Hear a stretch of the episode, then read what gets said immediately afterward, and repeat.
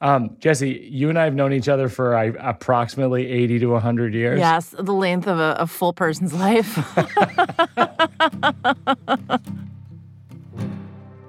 Hey, everybody, we are back. That is, of course, the voice of the great Jessi Klein, one of my favorite uh, comedic voices, comedians, comedic actors, actors, voice actors.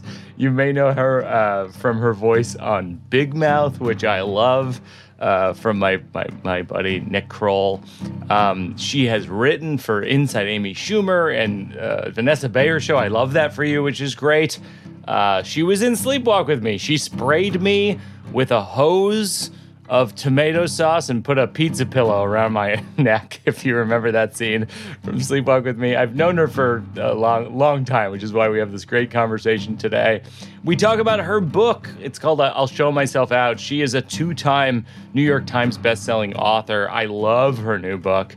Um, before we begin, I just want to uh, throw out that I'm gonna be in Sag Harbor, New York, uh, with my new show, The Old Man in the Pool, and then the world premiere of The Old Man in the Pool will be at the Mark Taper Forum in Los Angeles for five weeks, late July through August, with the full lights and sound and design. And the design is really, really cool. Uh, I'm going to be in the fall in Pittsburgh, Cleveland, Toronto for four shows. I hear you, Toronto. I've, I've heard all the TikTok requests for where I should go. This list is basically a list of where you told me on TikTok I should go. I was almost scientific or mathematical how I decided whether to go to which city. Atlanta, I'm going to, Cincinnati, Columbus, Detroit. Uh, Nashville, I forgot to mention that we just added that I'm going to be at the Ryman. It, it's so exciting. It's an iconic uh, music and performance venue. Mesa, Arizona is gorgeous, has a gorgeous art center, and Salt Lake City. More to come. Join the mailing list at birbigs.com. This conversation today with Jessi Klein, it's as good as of, of an episode as as as we've had in some ways. I mean, I always say that, but but it's just so fun to talk to someone you've known for so long and you have a shorthand with. We talk a lot about craft. We throw we talk a lot about jokes. We throw a lot of new jokes out and she's got some great slow round answers. Enjoy my conversation with the great Jessi Klein.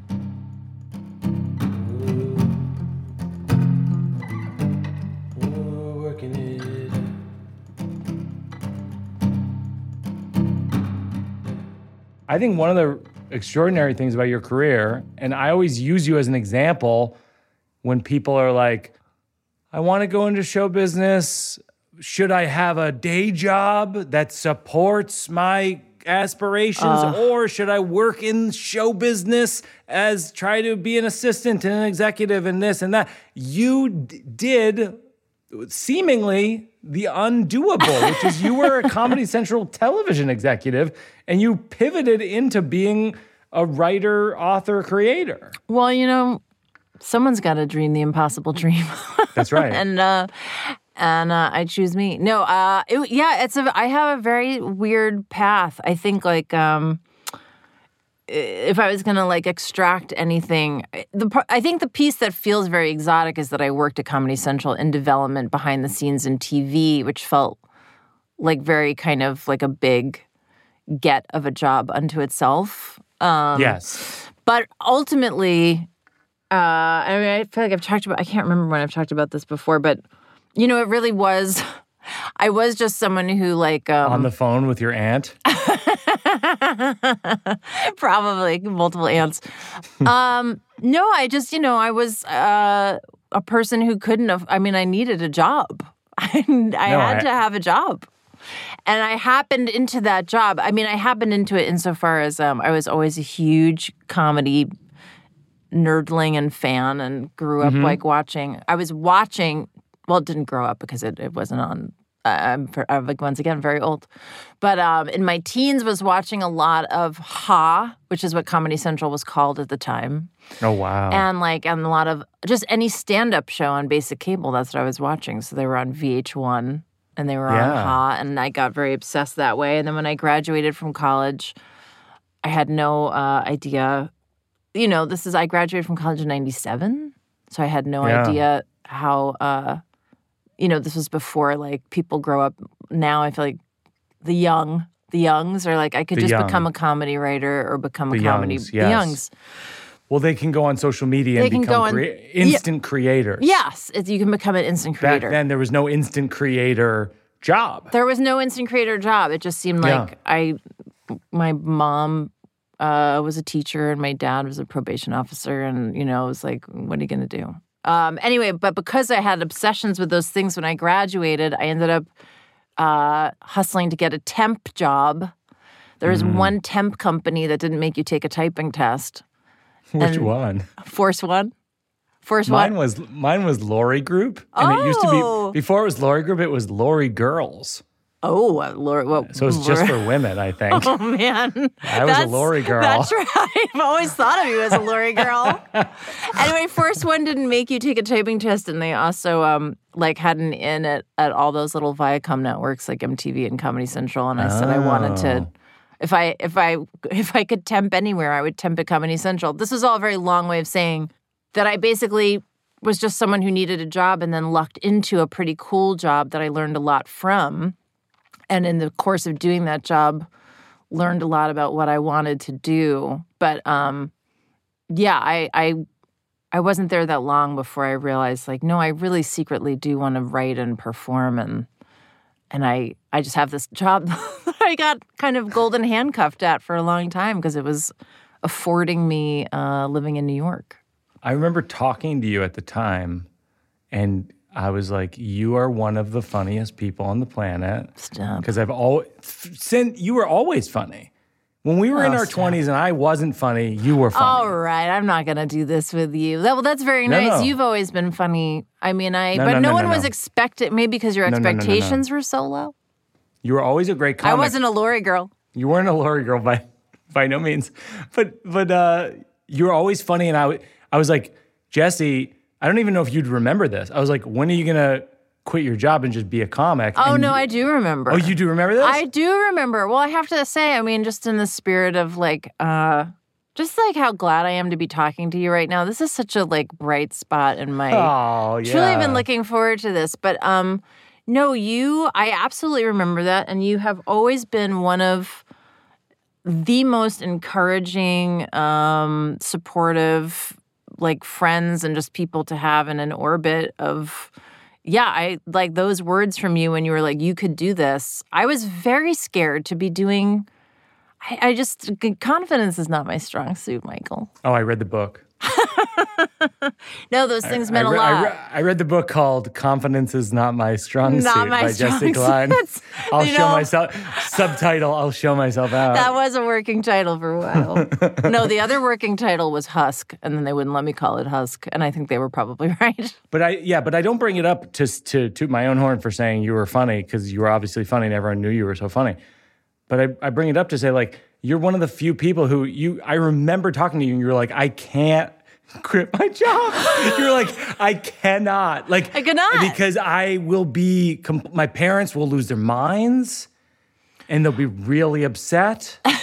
It was less the losing of their minds. It's so funny that we do remember these conversations with some clarity.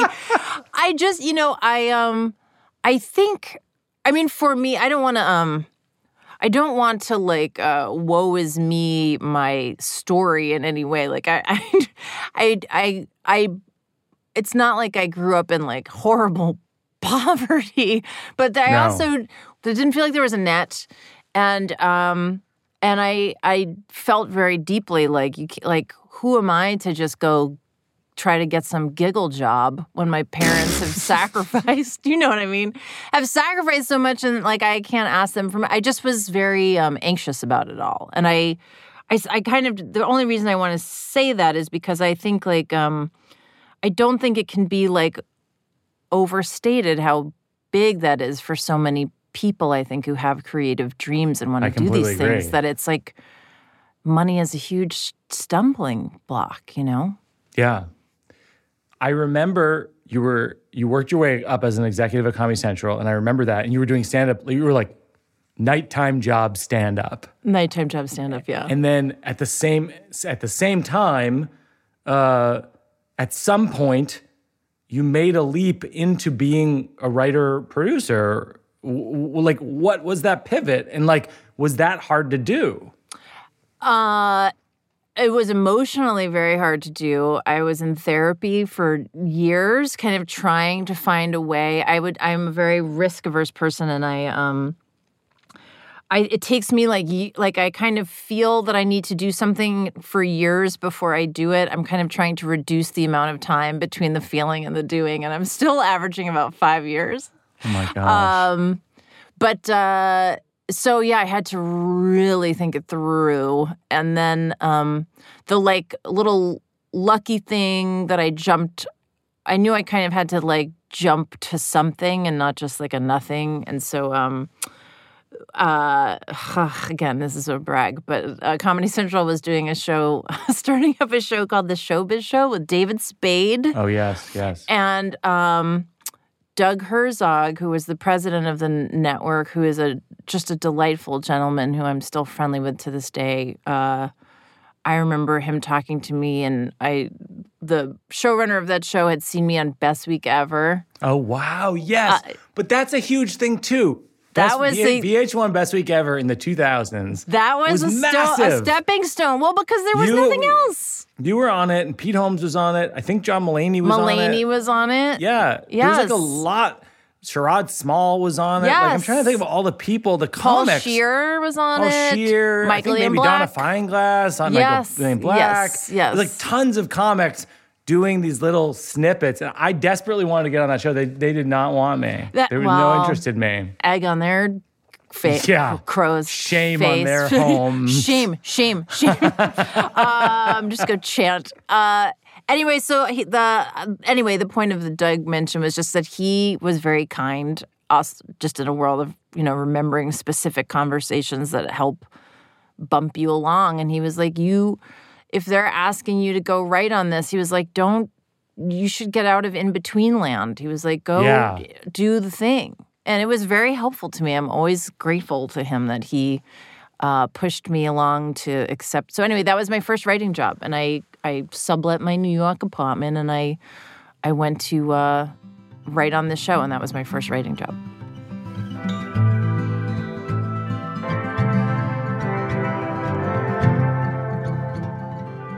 There's a line in your book that I love, Jessi, which is um, from a chapter called "Your Husband Will Remarry Five Minutes After You Die." Which, Sure, sure. Do we, do, Jessi? Do we need to read the chapter after we've read that title? no, no, you're all set. I mean, you still have to buy the book. you, I mean, you have so many great chapter titles. I love this book so much. There's a chapter called "In Defense of Drinking." Yeah, I yeah. Uh, well, I I yeah, I'm here to defend drinking. Clearly, So- no one alone. I'm alone on this. No one else in this country is drinking. You have a you have a uh, you have a line in this uh, chapter called "Your husband will remarry five minutes after you die," which is as a wife, I can't help but notice that husbands tend to get remarried approximately five minutes after their wife's heart stops. and the reason that I bring this up is um, so I think it's a generalization. I think it's um. It's Are you trying to give me? Is this a hashtag not all men moment? Yeah, yeah. this is Cool. a men's right. This is Cool, my cool, men's. cool. This is my men's rights uh, meeting that Yes. you that you accidentally walked into. I've got a Homer No. Simpson gif out. I'm gonna sound like I'm just shilling for my friend Jessi because I love this book so much. Like I Oh my gosh. love it and laugh out loud again and again and again. And I read uh, passages to my wife Jenny, who also loves it. Um, husbands tend to get remarried approximately five minutes after their wife's heart stops. Yes. Made me laugh out loud so hard. I love it. It's of course a generalization. What is what does it take when you're doing the math of generalizing for a joke? What's the math that makes the generalization worth it? Ooh, a great question. One that could only come from the mind of Mike Birbiglia. um, no, it is a good question. Um, no, I, I'm really, I, I, I, I'm glad you're bringing this up because I feel like, you know, the book. There's a lot in the book about being a parent and specifically being a mom, but I Uh, and so I take a few swipes. Not swipes, but I, I make some I make some comedy generalizations that Yes. might have little partial seeds and acorns of truth in them. Although, of course, all, Partial, partial seeds and acorns. But all kidding aside, Oh, you mean your third? You mean your third book, Partial Seeds and Acorns? Oh my god, that's that is like a title David Sedaris would like Yes, think about and then is. toss aside. He could do so much better. Uh, no, I think, but I think the point is, my voice is getting so high. But ah, I do think about it. I I don't um I don't want. I, I want men to read the book. I don't want men to feel slammed in the book. Um, I think I didn't feel slammed. I didn't feel slammed. Okay, good. I, I, I felt seen. Um, I'm glad you felt seen. Well, you are one of Lori's girls again. Yeah. um, I, I I do think deeply about it when I write a sentence that includes some kind of generalization. Uh, I think the only ones in this book are maybe about men, but um, because I because I do. I do think about people reading it, and I do think about men reading it and feeling like, is this just someone who's just being a hater? And I, I guess I the the comedy equation. I yeah, I'm like, is this funny enough to bear Right. to bear kind of brushing up against generalizing, and hopefully the things that are made it into the final book are, and then and then the little acorns. You know, uh, the things that I'm like, well, even if it's not hashtag not all men, some men, I do, th- I do think, um, you know, having become uh, the, a boy mom, uh, ugh, isn't that so gross? When people are like girl dad, boy mom, whatever. Um, but just watching a, I have a son, and then you know, I'm watching. Just changes your the way you sort of think about um, what boys are like or girls are like, and you know, I I just. Uh, I do think men are better at compartmentalizing. Is all I'm saying. I That was no, a I long thought, walk. I thought it, that was a long walk. it was a long walk. I thought, but I but I agree with you. I, I have a similar, I have a similar logic that I go through because so much of comedy is making an observation and uh and and throwing it out on stage and being like, is this funny? Or throwing it in your Yeah, book. are you going, guys just so funny? mad?" Are you are you furious? Yeah. But it's but what I found because I you know I wrote the new one, uh, the new one, painfully true stories from a reluctant dad with poems by Loved J. Hope it. Stein. Loved Thanks. it. And and and so I don't know if you found this, but I found writing about parenting to be the biggest third rail topic that I had ever written about. I had no idea that it would be the case. Yeah. Um I it's funny cuz uh, th- I don't think I've used the phrase third rail as much as I have in talking about this book, but it is it feels um it does feel apt and um I think like part of what the book is about is is is that I do think for I, I can't speak to the dad experience for the mom experience. I think it's it feels very dangerous to say things out loud about Yes, about parenthood. parent parenthood and i think specifically for mothers to say kind of almost anything that brushes up Yes. against the notion that you're not loving every second Yeah. and every Yeah. dimensional aspect of being a parent feels like you are inviting being shamed as a bad mother i'm not even It's a- joking i no, mean I, no, I'm I, I'm laughing out of catharsis, Yeah. not out of the joke of it. It's so true. Like it's Yeah. it's, it's it's absurd. Yeah, I think it's so um it's yeah, if it's really wild that I mean even just since the book came out, it's been actually very on the one hand both very touching and in some ways it does also make me a little sad because the number of women who've written to me or who came up to me at book readings and are like, "Thank you for writing this. I feel so seen. I feel like you're saying things that I truly feel like I'm not allowed to Yes. say." And it's so and, so the sad part is just like this is so crazy that our idea of motherhood is so um it's just so inhuman in a way that everyone No, it's it's amazing. that you're not allowed to have like um like what I've I guess I've been calling like an and experience, which is like I love my child and I am finding yes. and I am finding this very hard or and and sometimes I need a break or and you know you can't That's the clip. That's the clip right there. and an and, and experience. I'm having this an and experience. This is going to be a TikTok viral. this will be my big TikTok debut. Keep me no, away no, from there. You're absolutely right. You're absolutely right though. It's like in in my book the new one in my show there's like this dark night of the soul moment where I say I can't believe my own thought. I get at this really low moment, I think, I get why dads leave. And I go, I'm not going to do it, but I get it. And a majority of people, like you're saying, they go, I feel seen by that because they're like, you're saying this dark thing that you felt and you're not going to do. And, but then like this very small group of people, because eventually, you know, if you put something out in the world, enough people see it where some people are like, no, I hate you for saying this thing that makes me feel bad or feel like you're a bad dad and want to judge your you being a dad. And what's amazing is like I actually think that's the best part of the book and the best part of the show.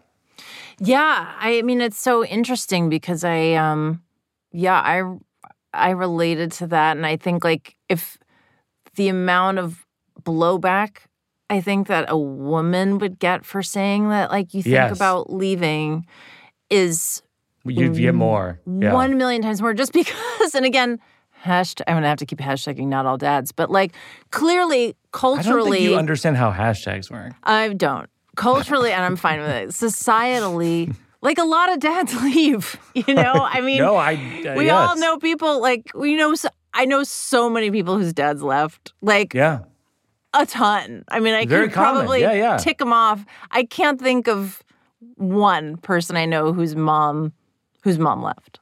It's just not um it's it's just like a, it just feels unimaginable, but uh, that is not to say that moms don't also have that feeling. I think it's you would be crazy to not because it's so hard. Um, and it's okay had, to just admit I think it takes so much pressure off. I just, I think I, the sadness I feel is that I think women feel like that's such a deep secret they have to hold, that they have that feeling. And I mean, there's nothing worse in the world than feeling like you have like a dark secret. It's terrible. And if, if I think if women were just allowed to say, like, this is an absolutely normal thing that we all feel, I, I think it would lift like a tremendous amount of shame and guilt off of people. I I totally agree. Like when I'm reading your book, I'm like, literally, this is the reason for comedy. This book.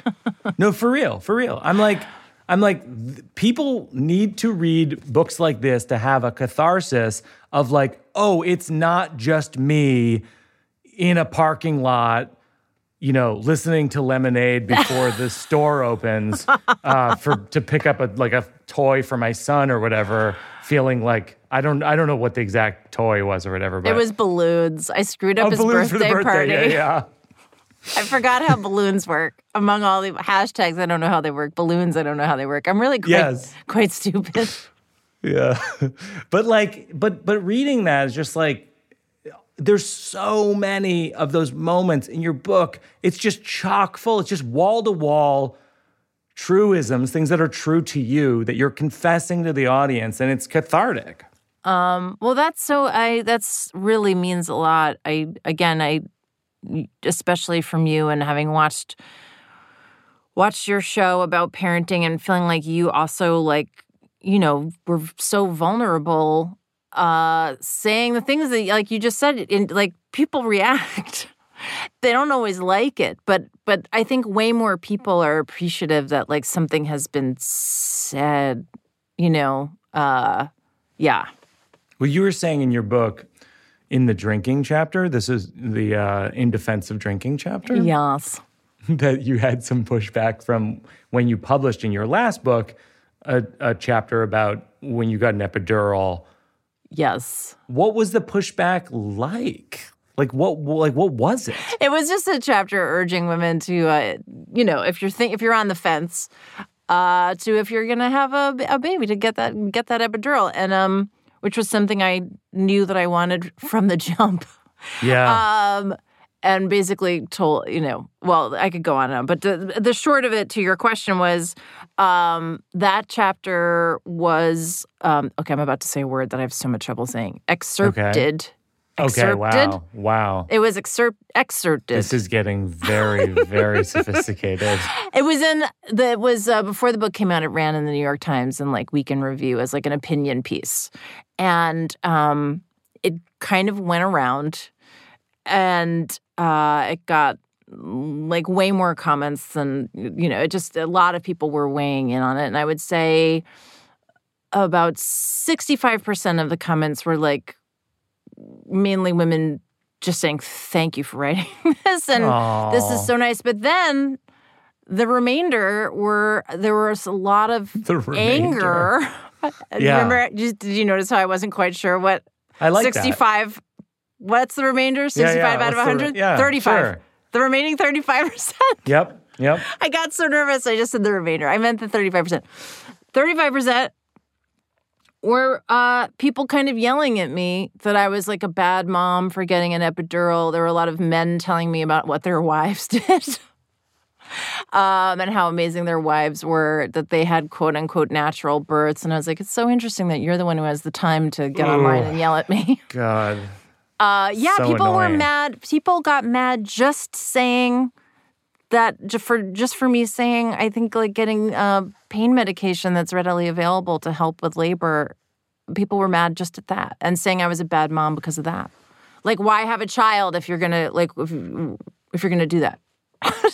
How do you possibly compartmentalize that? Me? Yeah, because I mean, I I can't.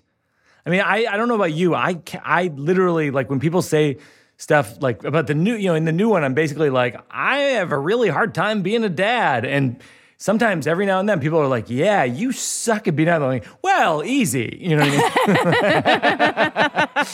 I, don't I, say, I don't want to fight. Yeah, yeah, I don't. Uh, sorry, um, no, I I'm think like, I'm always like, I told you. Well, well, I'll tell you. I mean, I think um, what it's not what helps what, or what's nice in a world of like like you were saying like what's comedy for like extracting from that like why am i here what am i doing like why yeah. am i trying to be an art an artist there i'll say it i think we're artists wow wow um is like to this day i still also have women saying to me thank you for writing that and i forwarded this to like my you know my sister who's about to have a baby or wow. my daughter who's about to have a baby and like I I I hear I still hear from a lot of women thank you for writing that. And that that that gets you sort of through that all that. Yeah, I mean also it's like, you know, in a world where, you know, we live in hell, I'm like I can survive I can survive people like some dumb men nattering at me online. Fine you're probably most often recognized from putting a pizza pillow around my neck in a movie with me, right? Oh my god, yes. I am. I get stopped in the street all the time. It's um do you have a positive memory? You, I remember filming that. Um it was the most fun I've ever had in my life. It was weird. You sprayed me with real tomato sauce. I sprayed you with real tomato sauce using. Speaking of, uh, you know, an amazing crew, prop people. Uh, yeah, the I mean, prop that, master was amazing. That was like there was a lot of science and there was STEM, science, technology, engineering, math went into that. There was STEM for sure. Tomato sauce spew spewer. Well, it was a whole mechanism where you were spraying me with like a hose of tomato sauce, and then around my neck. For people who haven't seen the movie Sleepwalk with Me, there's a dream sequence where so Jessi, for no one. for Jessi. So Jessi for nobody. A, Jessi puts an actual pizza pillow around my neck in the context of a dream because she's another comedian and my subconscious, that's what happens. And uh, and then we're like almost gonna make out, and then you spray me with tomato sauce. That's the whole scene. Um, and uh, what a scene! But it's a riot. I know it was. I mean, it was truly. um It was just so fun it's such a crazy it's such a crazy thing that we did that. it's very very strange. It's I mean, strange. when will our kids watch this movie? Well, and when will a, they get married? oh my gosh, Jesus Christ. what has happened to this interview?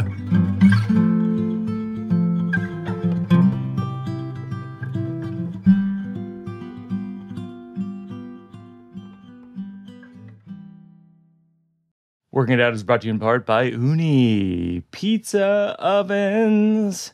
Ooni Pizza Ovens. When you make pizza, you're making more than just pizza. You don't have to. they've they've chosen the right spokesperson. By the way, I bet some people read this ad copy and they're like, "Oh, come on, more than just pizza?" And I'm like, "Oh, it's more than just pizza." Uh, the act of making pizza goes much deeper. It's about building connections, celebration, education, everyday joy, family, and making memories. Uh, Ooni makes affordable portable pizza ovens that run on wood, charcoal, or gas. Sturdy, well made. They heat up to 950 degrees, which is the exact temperature you need to make great. Everybody, pizza! Um, that's when this became an infomercial. This summer, go to ooni.com and make pizza. That's O O N I.com. Tell them Mike Birbiglia sent you somehow. I don't know how you do that, but do it.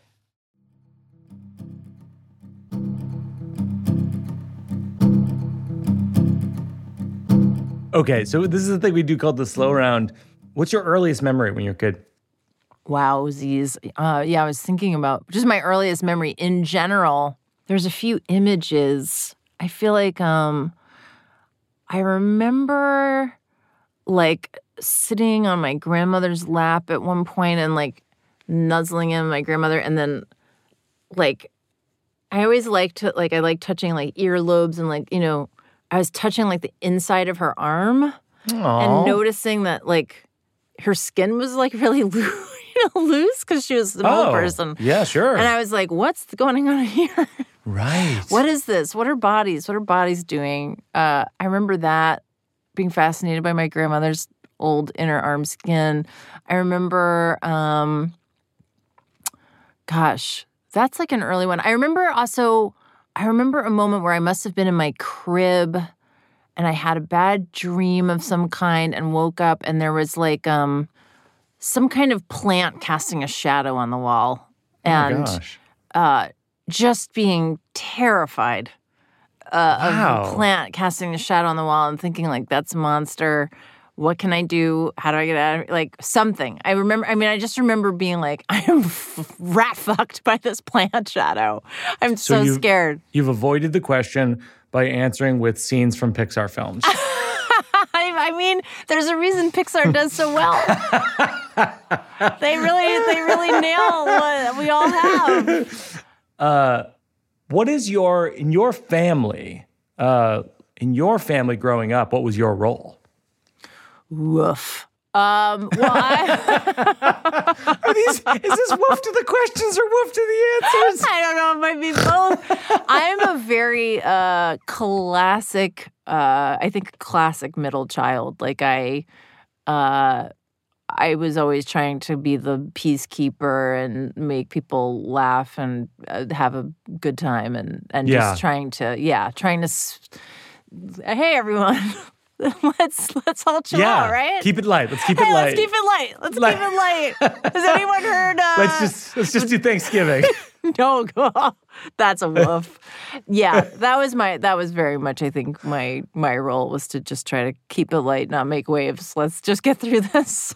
One of the funniest things about being your friend and knowing you so long is here talking to you in this context of an interview that on the page, you're so confident in your words, and then like and then I asked like, you a question like, a shit interview. You're a no, mess. No, no, no, not your shit interview.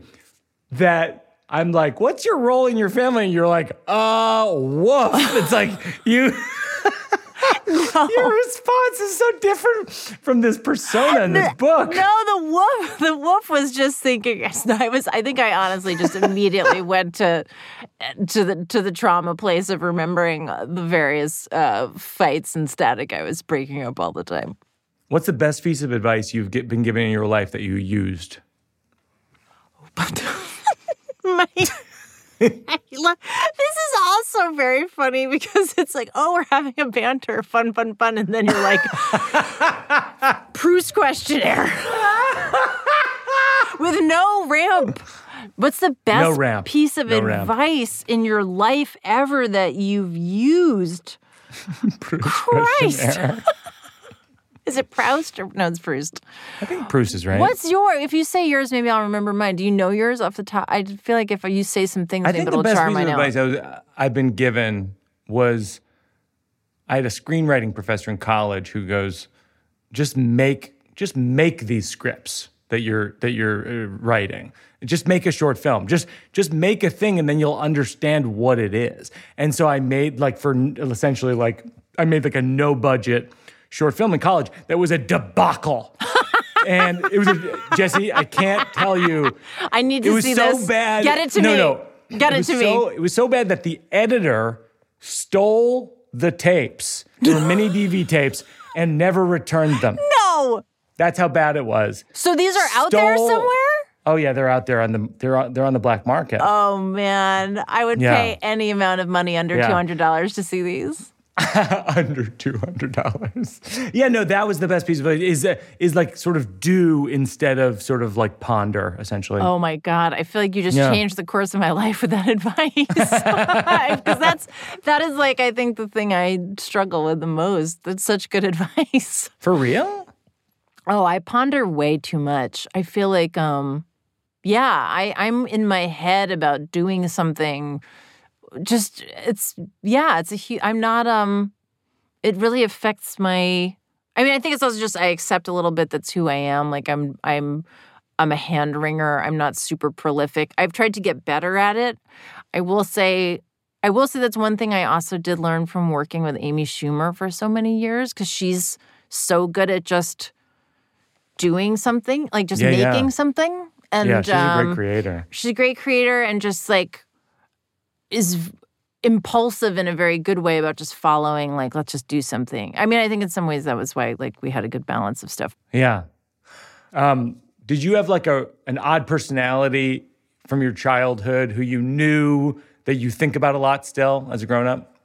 uh yes i mean also i grew up in like in the village in the 80s and so like everyone Oh. around us was really weird all the time Oh yeah, that makes sense. you know it was a real environment to be in it's a little uh i mean i'm yeah it's a little hard to describe but it was just such a specific time and place it was like super super artsy, right? The village in the eighties. Yeah, I mean, I think now people think of it. You know, it's become so like mall mallified, and um, Yeah. it wasn't like that at all. And it was a lot of artists, and but also also like New York City in the '80s. like it was Yeah, a little more of a drugs. dr- a lot of drugs, um, some yeah, but just a lot of characters. Let's just say there were a lot of characters walking The other around. night, the other night, I was walking by the comedy cellar, and this guy goes, um, "You wanted Coke, right?" I swear to God. you wanted Coke? I go, "No." He goes, "I-" "He goes, I was thinking of someone else." I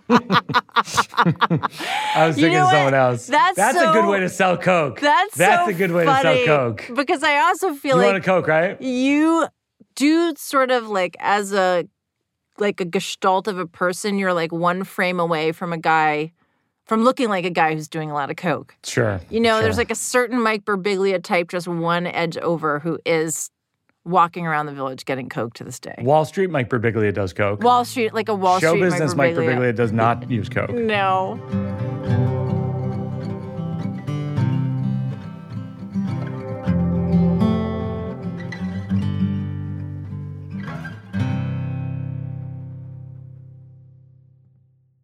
Working It Out is brought to you in part by Bombas. Bombas' mission is simple make the most comfortable clothes ever, and then, wait for it, match every item sold with an equal item donated. So when you buy Bombas, you're also giving to someone in need. You know, uh, that that's actually how I got involved with Bombas. I heard I heard an ad on a podcast like this, and it wasn't as good of a podcast. And I'm just kidding. Uh, but it was this podcast like this, and I thought, oh, that's a great idea. Literally, you make a fantastic product, and then you give an equal product to someone in need. I think it's a, a just a great concept. I couldn't recommend it more highly. I, I all I wear are Bombas socks. Go to bombas.com slash Birbigs and get 20% off your first purchase. That's B-O-M-B-A-S dot com slash Birbigs for 20% off. Bombas.com slash Birbigs. Working It Out is brought to you in part by Noom. It- It's an app where I type in what I'm eating, what how much I'm exercising. It gives me a lot of tips. A lot of it has to do with just sort of uh, creating a routine and tracking things in your life and kind of understanding yourself and your habits and being realistic. I mean, I, it's uh, I, I talk a lot about on the show about sort of writing down everything in your life, and and I think that uh, that that can be true uh, for eating and and exercise as well. It's a helpful. I mean, you might you might end up getting some jokes out of it. You never know. Uh, it's uh, every journey is different. Your daily lessons are personalized to you and your goals. Sign up for your trial today at noom.com slash birbigs, which is N-O-O-M dot com slash B-I-R-B-I-G-S to sign up for your trial today.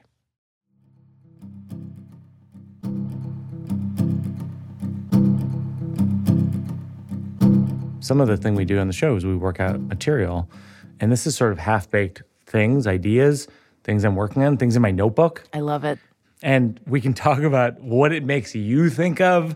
We can talk about what could be better about it, what what could be worse. Here to riff. Here to riff. Here, ref. Um,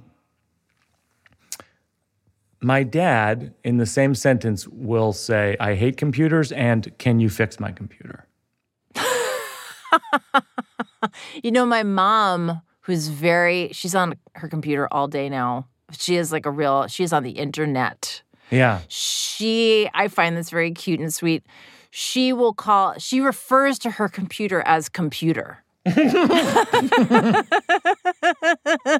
so she's like, oh, like Siri, but computer. Well, if I call her, like sometimes I'll be like, she's like, can I call you back? I'm just on computer right now. Oh, she's on computer.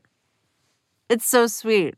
Um, so my we so my brother and I often have my my dad at the Apple Genius Bar, and uh, it's hard to explain to your dad that you don't have 70 minutes free in the middle of the day to configure his SMTP server and figure out his Apple password.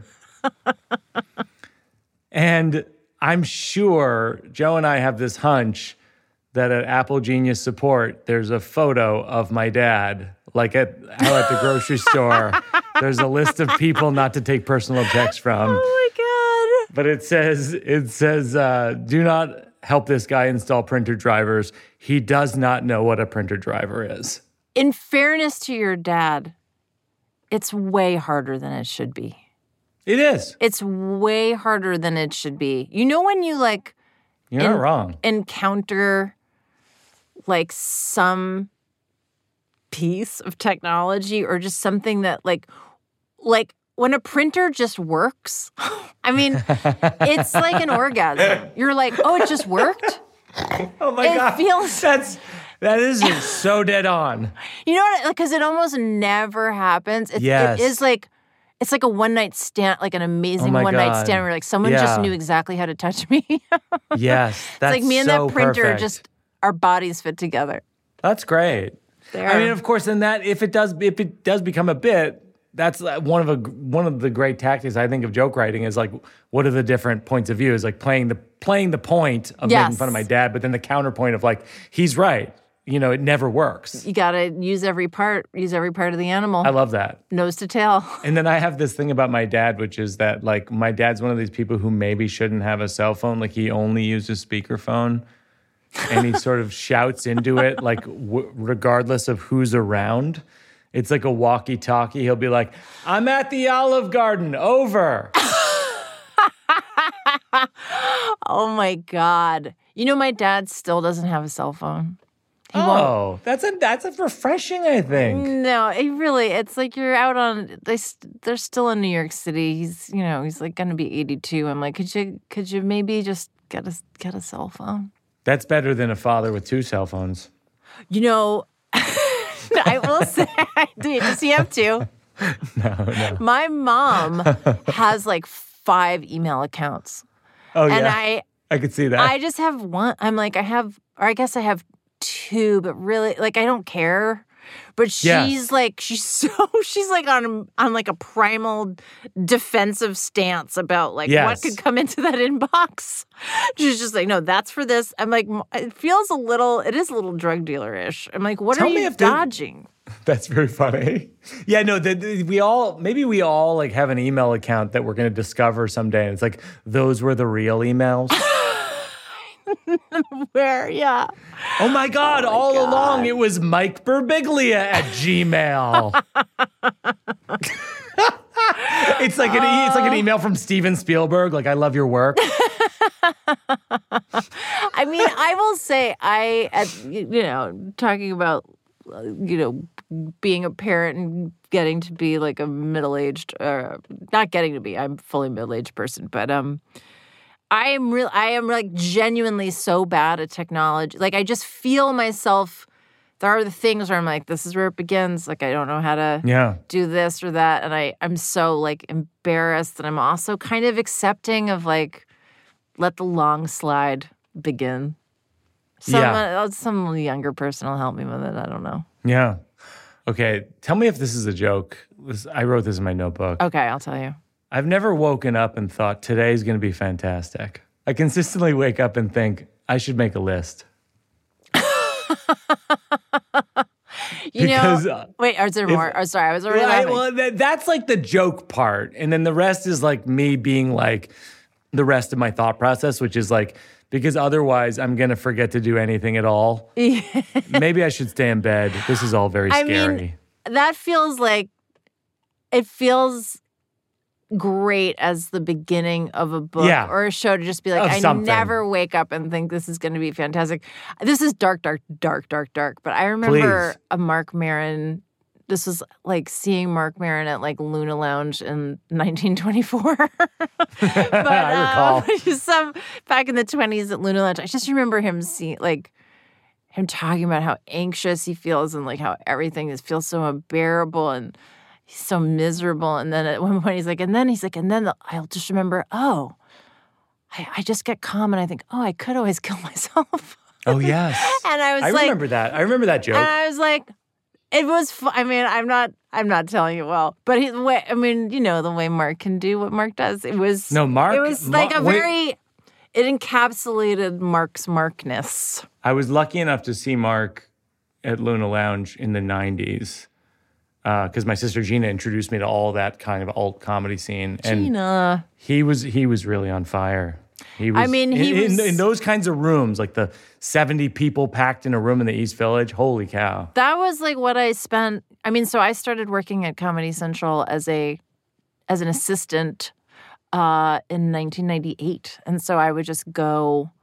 I would just go be at Luna Lounge all the time and see like you know just see Mark and Sarah Silverman. Sarah Silverman. Zach Galifianakis used to drop in. Um, Ross Broccoli. Do you remember Ross Broccoli? Oh my gosh, yes. Reverend Jen. Reverend. There was like that was the first yeah. time I ever did stand up was uh, at Reverend Jen's uh, open mic that you paid two dollars to participate in. I think it's possible you and I were on a Luna Lounge lineup together. I think it's entirely possible. Yeah, I, I, I recall something like Wait, that. Wait, I want to we'll hear more of what you're working out. All right, so so then this uh, this is a half an idea. The other night I had sex in my dream. Count it. I um count it. Is that a punchline? Oh, count it. Yes, it absolutely is. The it uh, counts. Uh, the count it, and uh, and I had sex with someone in my dream. And a few hours later, I woke up and I ran into the person at a coffee shop on my corner. And I thought, I just had sex with you in my dream. and what I said was, nice to see you. And now I'm suspicious of anyone who says, nice to see you. you know, all right, I love all of that. Also, I. I had a dream. I can't remember in the last few years. I had a dream where I I was, I, I truly, I would say if I can, I cannot remember who the object of of the dream was, but yes. some, some real, some man, yes. and I was, uh, anyway, I was masturbating in the dream. And oh. then I like because I was so attracted to the guy, then I woke up and I was like, "You loser." You don't even like let yourself just like have sex with the person in your own dream. You're still like jerking off in your dream. I honestly, I was like, that is that is pathetic. Pathetic. Oh, I love that. Pathetic. Um, no, I had one where I in a, I, I had sex in a dream, or I was about to have sex in a dream, and I said to the person, I think this isn't going to work out because even in my fantasies, I know my limitations. I this is a true story. I uh I once had a dream. My husband's from Boston. He's like a huge Patriots fan, whatever. Um, it's like a huge Tom Brady fan. Anyway, I, I had a dream. Truly had a dream that my husband was having sex with Gisele. Oh, Um, and then woke like, and it was so vivid. Tom Brady's wife, Tom Brady's wife, Tom maybe? Brady's wife, Tom Brady's current wife. Okay. I woke up and had that. You know, it's like when things are so vivid, and I was like mad. And and um, and I told my I told my husband about it. I, was, I had a dream we were having sex with Gisele. I'm really mad at you. And he goes, I would never do that to Tom Brady. oh, that's too good. Fine to ruin my life. Oh, Would I not do that. it to Tom. Whatever, Tom. Um, tell me if this is anything. Okay. I was in an airport bathroom and there was a man at the urinal with one hand holding his phone and the other hand uh, holding his penis, and he was on speakerphone, and the accuracy of his penis was uh, very low. he was not hitting the urinal all that much, and he shouted into the phone, "I'm at baggage claim," and I thought this man needs to be more honest with himself about his life. This is not a true story. True story. Absolutely true story. That's straight to the notebook. I don't know about you, Jessi, but like I just write it all down. you got to write it all down. That's all they, I mean, a lot of these things, like I don't have a joke really. It's just sort of a half thought, and then maybe it becomes something later. Well, I, I still haven't remembered the life changing advice I've received, even though I feel like I've gotten so much good advice over the years. But one piece of advice uh, that I do give to wh- when asked, which is almost never, but um, to aspiring uh, comedians, writers, what have you, is that uh, you must not just write everything down, but you must write it down as quickly as possible because you Yes, will. I agree. You will forget. You Yes. will forget. Even the thing where you're like, "There's no way I'm going to forget this." I- I know I want to write about this. I know I want to make a joke about this. It's so funny to me. It's such a crazy thing. I will absolutely write it down. remember. You will Write still forget. Right? you will write still forget. down. You will still write forget. it down. You've got to write it down. Write it Turned me into a muppet. write it down. I feel like this is write us. it down. write it down. Write it down. This feels like the dynamic of being at a baseball stadium where like half the stadium's trying to start start the wave and the other half like won't accept the wave. Okay, I'm going to end on this because I think this is right up your alley. Okay. In terms of just subject matter, especially Love. with your book, I'll show myself out, which is brilliant. Uh, I feel so lucky to have found my wife, Jenny, and we both feel like we married up, which I feel like is the great illusion that keeps marriages together. And and recently we were we were at dinner with a couple, and they said we both married down. And I thought, you shouldn't be married. Wow. That's the second woof. I know it's a woof, right? I mean, knowing both you and Jenny, I will say uh, one of you did marry up and it was you. it was you. That's 100% true. Um, she's a full uh, queen. Uh, no, She's a You're queen, both yeah. amazing, but she's a, you know she's a queen and you married up. she's um, unbelievable. Yeah, she's no, unbelievable. uh, I always say about Jen, and I've, I've never been able to formulate this into a, jo- or a joke or even a piece of poetry, that, that um, when I see a film or a play or read a book, there's no one's opinion on earth I want to hear more than, than my wife, Jenny. She's so brilliant. I will you help me remember? So when I saw your show, you read some of her poetry in Yes. the show, and she has there's like maybe four lines of poetry in my life that like like pen, I mean I love poetry, but that penetrate into my brain and like hit my like explode in my soul, you know? And she had that line about um, everything else is outer space. What's the first part of the line? Yeah. A newborn rests her head on the earth of mother and father. Everything else is outer space. Decimatingly good. That's a J. Hope Stein original. So beautiful. Thank you for sharing that. Thank you, Jenny, for writing it. Mar- married up.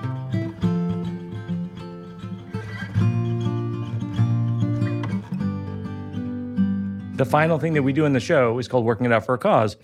And we donate, or I donate to a organization that you think is doing a good job. We link to them in the show notes. We encourage people to donate to them as well.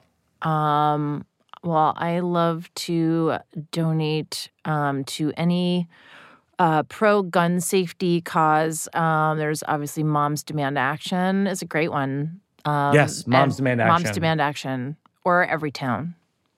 Okay. Yes. We will we will contribute to both. Love uh, that. We have we have in the past Bill Hader.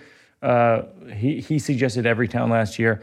He's been giving to them for a long time. Um, and uh, yeah, we'll give to those both because because because uh, clearly they're they're doing uh, great work in a time that is completely completely uh, horrifying. Um, Jessi, I love your book. Thank you. It's so beautiful. You you're you're just doing God's work with this comedy writing. Oh my gosh. Well, thanks for encouraging me uh, in 1928 Cutting to this out. uh, Cutting this out. no. I'm this being out. silenced. I'm being silenced. As a woman, I'm being silenced. Okay, silenced. we have okay, we have to keep it in. no, I, Peter, we're keeping it, it means in. a lot when your peers encourage you, and I thank you. And thank you for having me on your podcast. This is awesome. Cutting it out. Oh, oh my god! Sorry, we're cutting it out. Um, that is that is a perfect sketch unto itself. Just a man being like cutting it. No, every time you try and speak, no, it's gonna be cut. Working it out, cause it's not done. We're working it out, cause there's no That's going to do it for another episode of Working It Out. Jessi Klein, uh, again, I, I couldn't recommend more highly her book, which is called I'll Show Myself Out. Get it at your local bookstore. Support your local bookstores out there. Our producers of Working It Out are myself, along with Peter Salamone and Joseph Birbiglia, consulting producer Seth Barish, sound mix by Ben Cruz, supervising engineer Kate Belinsky, sound and video recording by Gary Simons, Josiah Kozier, and David Urzua, associate producer Mabel Lewis. Thanks to Mike Consigliere, Mike Berkowitz, as well as Marissa Hurwitz and Josh Upfall. Special thanks to Jack Antonoff and Bleachers for their music. As always, a very special thanks to my wife, the poet J. Hope Stein. Her book, uh, Little Astronaut, actually is coming out in September. You can follow her on Instagram at J. Hope Stein. Our book, the new one, is also at your local bookstore. Support local bookstores. Of course, a special thanks to my daughter Oona, who created the original Radio Fort and taught me about so many things, but but sound, sound as well. Thanks most of all to all of you who are listening. Tell your friends, tell your enemies. I mean, if you, I mean, look, we we don't have a lot of enemies in, in this life if we're lucky, but let's say you let's say you find yourself uh, at the, at the grocery store and you spot some blueberry muffins and you reach for them, and then someone else touches those blueberry muffins at the exact same time, and they're gorgeous. They're gorgeous muffins, and you make eye contact. And I, what I, what I'm urging you to do is is to do the right thing and slowly pull your hand away, and then make eye contact and say, "I want to tell you about a comedy podcast where comedians share their process and they work out new jokes." We're working it out, everybody. We'll see you next time.